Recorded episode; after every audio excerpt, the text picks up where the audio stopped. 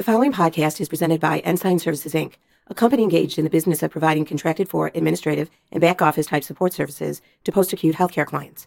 Ensign Services provides accounting, human resources, compliance, legal, risk management, information technology, training, construction support, and other such miscellaneous services to its clients. These contracted for services are available to be utilized at the sole discretion of its clients.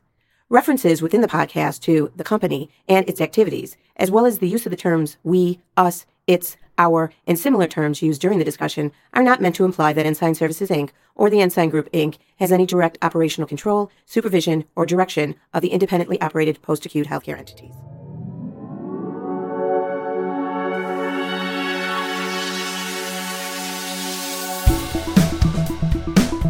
Well, welcome to another podcast. Um, this is Ryan Rushton, and I'm today here with Clay Christensen. Good to be here Um, again. Thank you. Thank you very much for joining us today, Clay. Um, today, we wanted to talk a little bit about uh, teams and functionality. Um, now, I know we do have another podcast on the five dysfunctions of a team, uh, and you should check that out if you haven't listened to it. Um, but today's conversation is going to be a little bit different, right, Clay? Um, why don't you go ahead and just get us uh, started on what we're going to talk about? Yeah, thanks, Ryan. I, it is. I, I'm a big fan of the five dysfunctions of a team, so I hope you do uh, check that out if you get a chance. But a lot of what I want to talk about today, um, a lot of it comes from a, an author named Shane Snow. He, he he wrote the book Dream Teams. If anyone's interested in taking a look at that. And, and the phrase that I really want to eventually focus on, and it'll take us a little bit of time to get there, but it's the phrase cognitive diversity and how important it is for teams to have this cognitive diversity in order to be effective as, as teams. But again, we'll get there. I, I want to mm-hmm. start with a scenario for you to ponder. Okay. Okay, It's kind of like a, I don't know if it's like a word problem or, or what you'd call this. You know how you see have these riddles sometimes. Okay. So you're driving on a dark and stormy road. Okay. You have one other seat in your car, and there's no way around that. You come around a bend in the road, and you see a figure stuck out in the rain. You slow down and you realize that this is someone who many years ago saved your life. Okay. So obviously, you think, I, I should stop.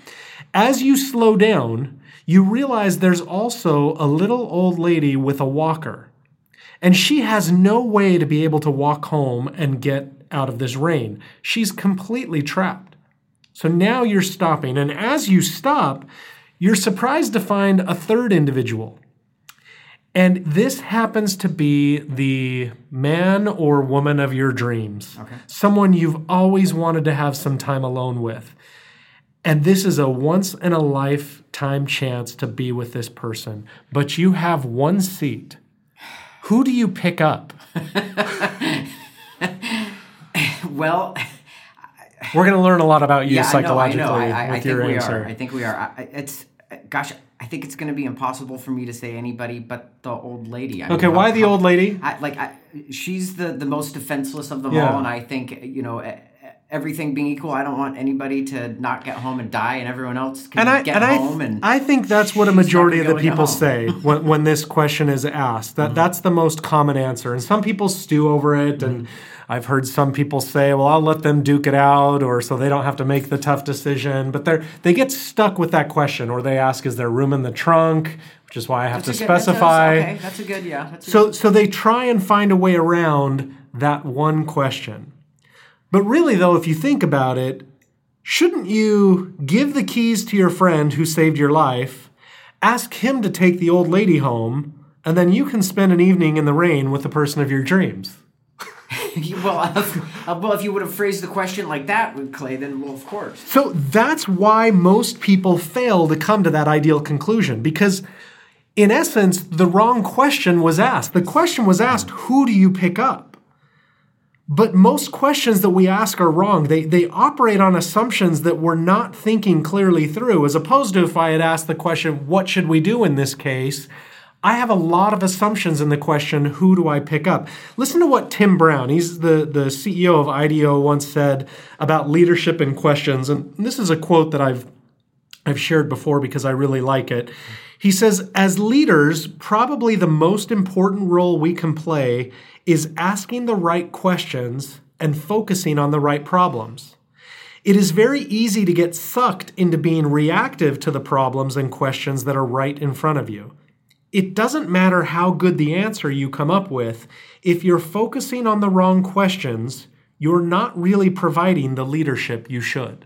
That, that, that, real, that makes a ton of sense, Clay. Um, I think as a leader, I find myself constantly just trying to react to all the questions that are thrown at me, and I'm, I'm not really spending enough time evaluating whether or not they're the right questions I should be tackling. I'm just responding to the questions. That's super common. Um, and so, really, what you're saying is, as a leader, um, I should be spending my time focusing more on whether or not they're the right questions. Yeah, I remember when I started running my first facility, I was very intimidated because I you know, I had an accounting background. I didn't have a clinical background. There was mm-hmm. so much going on that I didn't understand. I I was stressed, and all these questions were being were coming at me in rapid fire from very different uh, disciplines. And I felt like it was my job to have all the answers to those questions, and I didn't have all the answers, and it was stressing me. It was, I was a, I was a 25 year old, and I was already getting some gray hair, and it was because I felt like the job of a leader was to have answers to those questions. It's why I always like what, what Jim Collins said. A level five leader does these three things very well. He says, first thing, you get the right people in the right seats on the bus and the wrong people off the bus, right? That that's the first job of a level 5 leader, get the right team. But the second thing they have to do is ask the right questions, not have all the answers. Mm-hmm make sure you're focused on the right questions. And then the third thing is create a culture of debate. I mean, that, that really just makes a ton of sense. Um, in the scenario that you gave out, um, I, was really just stewing over which person uh, I wanted right. to actually pick up. Because um, I brought you to that with my question. Right. I brought you to the wrong train of thought. Right. Your question just had so many assumptions in it already, and I, I fell yeah. right in line with that and fell right into, I guess, the, the trap instead of. Um, instead of thinking about what I should be doing, I was thinking about who I should be picking up. Yeah, and that, that's exactly right. Questions have assumptions that we tend to not question, and we should. We we become so reactive to the question and we approach our questions in a linear way and, and we need to start approaching our thinking in a more lateral hmm. way breakthrough ha- breakthroughs happen when we employ lateral thinking we you know a lot of the terms that we're constantly using uh, in our affiliation we we talk about passion for learning we talk about intelligent risk taking mm-hmm. we talk about the poem the calf path and mm-hmm. how we need to get off the calf path uh, essentially we won't hit breakthroughs until we learn to, you know, in the first example, get out of the car or out of the box or whatever symbolism you want to use mm-hmm. and start thinking about things differently. And I should also point out in my scenario that we needed our friend to solve the problem. So I'm guessing that's this is where we're going to start tying this back into into the team aspect of the Yeah. So so but we probably won't talk about it and we're going to start in a way that that uh, maybe is something you haven't thought of before, and I want you to be patient and, okay. and kind of stay with me. So anything we plan on building needs the right team working in the right way. But now here, here's my big butt, okay. right? Your mind's going to be blown with this. Right, I'm prepared? I'm sitting down, seats I'm buckled. Down. I'm going to make a statement that research has proven to not be true. Okay. So it's a statement that you've heard, and research has proven it to not be true. Okay. I'm ready. Two heads are better than one.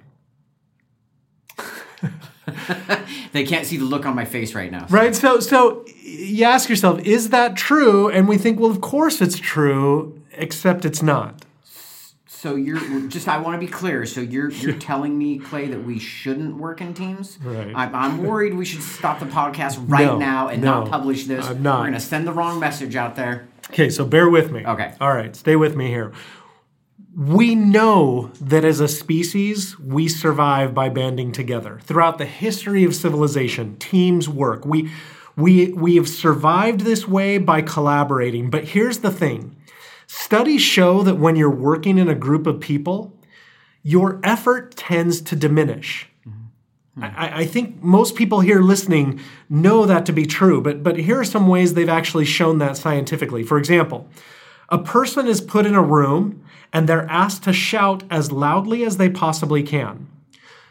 If they are alone, they do. But when they're in a group, and everybody's shouting as loudly as they can or, or asked to, they actually shout at about 74% capacity in a group. Example two, they've proven that in a tug of war, when you're placed in a group, you don't pull as hard as if you were alone. In fact, the bigger the group, the less hard you pull. I mean, like as you say it, I, I can I can see that being true, but why why do you think it is? So I think there's probably several reasons. I, I, don't know that I'm the expert on this. We'd have to get a, a psychologist in, but but uh, I think that we might not even realize that we're relaxing more in the group. And, and this is what's interesting. Studies repeatedly show that when you put people together into brainstorming sessions, people come up with fewer and lower quality ideas than they would come up with on their own. I know this sounds like a bad podcast so really, far. It sounds really strange to me. we need to just go in our office and shut ourselves right. in our office. And right. So, so if you give someone an hour on their own to think up some ideas, they'll come up with more better ideas than if you put them in a group. Huh. In fact, the bigger the group, just like the tug of war, the worse the problem. And this this kills me because this flies in the face of, of you know at annual meetings right. I've started implementing think tanks right. and all these things and it almost seems to to fly in the face of that but uh, again be patient with me.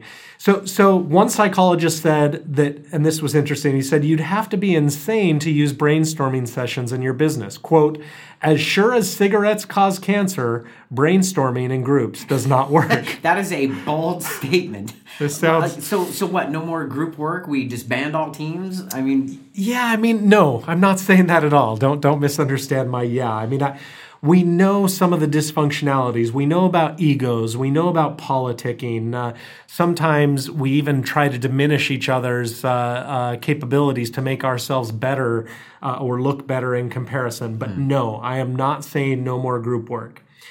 We know that every big thing we have ever accomplished came about because of group collaboration, not because of one person. I mean, think about this. Mm-hmm.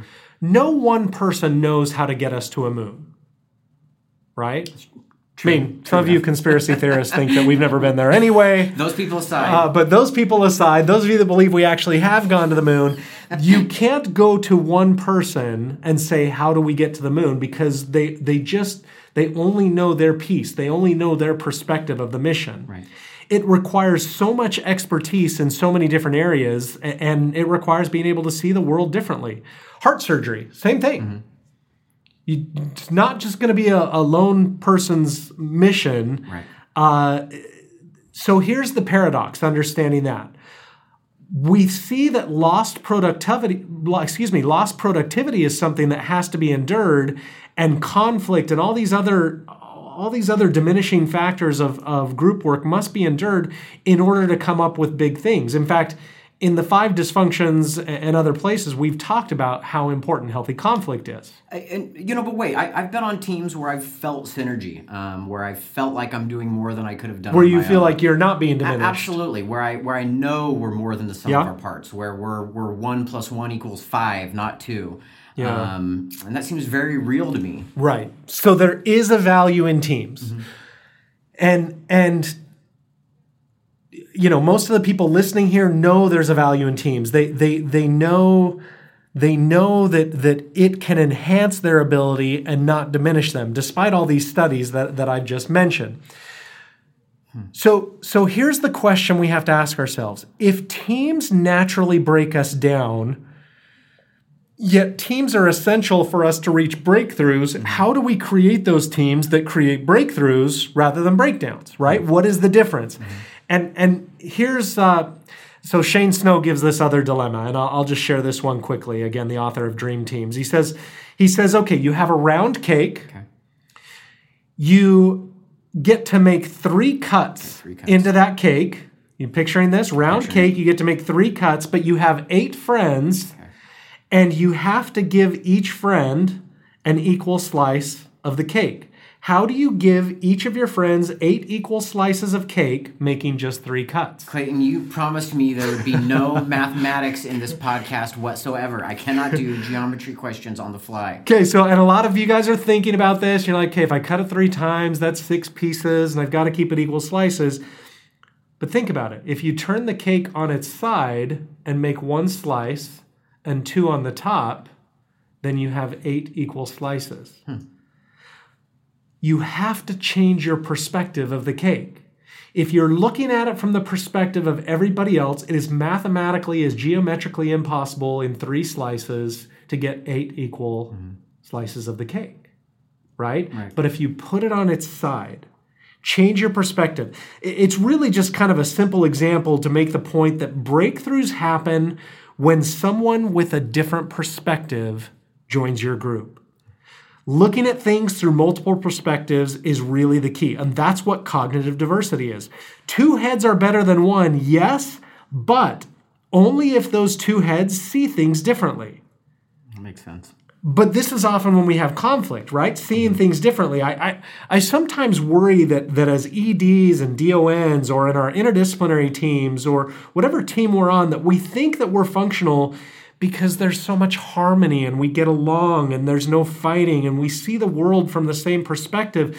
But in reality, often the most functional and effective relationships have a lot of healthy conflict. And that healthy conflict comes when you have people on a team that see the world differently. Uh, that, that makes a lot of sense to me. Um, it just makes me think about my experiences here and the different folks in the Ensign affiliation of leaders that we have that, that really come from a lot of different backgrounds outside of our industry. Um, they aren't just from healthcare; they're they're from all all Higher education and accounting and, and their own businesses and, and some, a lot of them nothing to do with healthcare. No, and, and, and I think of the, the some of the personal um, partnerships and, and teams that I've built with with different folks that have a, a very cognitively diverse background from myself, and, and just how effective those partnerships have been. Yeah, I, I, you know, Shane Snow gives another example, and I, I know I keep uh, referring to his examples, but he talks about a hospital that was trying to figure out how to better handle patient logistics, transferring patients around, and, and how to get uh, over some issues that they were having, and and they tried to look at the best practices of other hospitals to solve their problem, but all of those solutions came from the same perspective, and it hmm. didn't solve their problem. It's interesting though, where they did discover the solution to their problem mm-hmm. was by analyzing a race car's pit crew. Hmm. you can actually, you know, Google this and go on. I think it's a Ferrari pit crew, and you can see it in slow motion. But they they analyzed how a pit crew worked during a car race, and they learned some principles that helped them solve their problem because it came from an outside perspective. It came from turning that cake on its side. Yeah, that's that's fantastic. It really makes sense to me why our affiliation spends so much time on, on, on training and finding leaders from outside of our industry to counterbalance those that come from within. Yeah, I mean, you and I both came from Yeah. without the industry, did, right? right? I, I And- came from a different industry. So we're very valuable. Nobody's ever told us that, but I, I'm sure we're very valuable at I some point. it, it definitely seems like different perspectives are needed um, to bump against each other to really. Yeah, it's it's it's healthy conflict. We have to have this healthy conflict if we're going to revolutionize the industry. We in fact, it's not just cognitive diversity. We almost need cognitive friction. You know, that how you mm-hmm. create a spark, how you create a fire is is through friction. It is through stress. It's hmm. we can't change the industry by falling in line with the industry and doing it how everybody else does it. And I, I, uh, uh, I'll give you one more Shane Snow example, and, and, Shane and you're Snow. probably not gonna. I don't. Do you like hip hop? I, I like all forms of music. You like all? Forms? Okay, so so it's interesting. He talks about how hip hop was developed, and I had never heard this before. So if you like it, you're gonna be interested in this. If you don't like it, you're gonna be Bear mad at how it developed, right? So so it came about because in the Bronx, DJs would throw a party, but but multiple parties would start to happen, and, and you'd have one party on one side of a club and another party on, on another side of the club. And whichever side the people gravitated towards, that side would win. And so what the DJs started doing is they started rhyming, they started dissing the other DJ. They would become they would come more and more prepared to win over the crowds. They even started using computers, uh, different you know faders and sounds and stuff. I know you you deal a lot in sound, would understand this a lot better than I did. But innovation was born from the friction that was caused by other ways of thinking and seeing things. That's how hip hop came about. Yeah. So, so Any thoughts on that? I think that was actually pretty interesting, Clay. Yeah. You did a good job with that. Thank you. Yeah, good. Um, so, so really, you know, rather than hiring more people like myself, um, it, it feels like I need to find more people who don't think like me. Um, and I, I know that we've been doing some of the behavioral assessments, um, and and I, Yeah. you know, by by doing some of those with some of my partners that I've had relationships with over the years, I've seen that some of my most truly most effective partnerships were with people that were cognitively the most diverse. Yeah, I, I worry that I've I hire too many people based on the question, would I want to hang out with them? Right. Will they agree with me? Do they see the world the way I see it? And I almost need The reverse of that. or Yeah, it seems like I need to be finding people that see the world differently than I do. And and uh, I I- I'll finish with this thought. I I've done this in a couple of different trainings. I'll put a PowerPoint slide up, and it has a picture of two men. And some people immediately know who the men are, and and some people don't. But I talk about these two men. One of them was very cerebral. He was very pensive. But the other was the opposite. He was very loud and boisterous and impetuous. And I talk about how their assistant would say they, they would show up to work and start arguing with each other. They saw the world in a different light and they would debate each other. And then they'd go to lunch and they'd have a very cordial lunch. they'd sort of set their business aside. Mm-hmm. Then after lunch, this is interesting, they'd switch sides of the argument and boisterously start arguing again That's great. That's and great. and and it was it was an interesting tag. I mean, the assistant said it was one of the oddest things, and that's how these men invented human flight. wow. The Wright brothers. I did not know that's where you were going with that. If we're too married to our ideas and ego gets too much involved, then things fall apart, right? When we want our idea to win, whether or not it's the right idea, or because we're so convinced that it's the right idea. Right. We've got to be flexible in our viewpoints. And I get that I say that sometimes uh, uh, hypocritically. Uh, I definitely fight for my viewpoints. We've got to check our egos at the door and, and argue passionately in the pursuit of truth, not of our idea. And you have to listen. It's not about you being right. It's about you finding the truth wherever you can find it. And, and I'll finish with this last Shane Snow quote. It says, Innovation isn't about being the strongest or smartest or fastest. We must be flexible. Genius is less about the size of our mind and more about how open it is. That's, that's a great quote.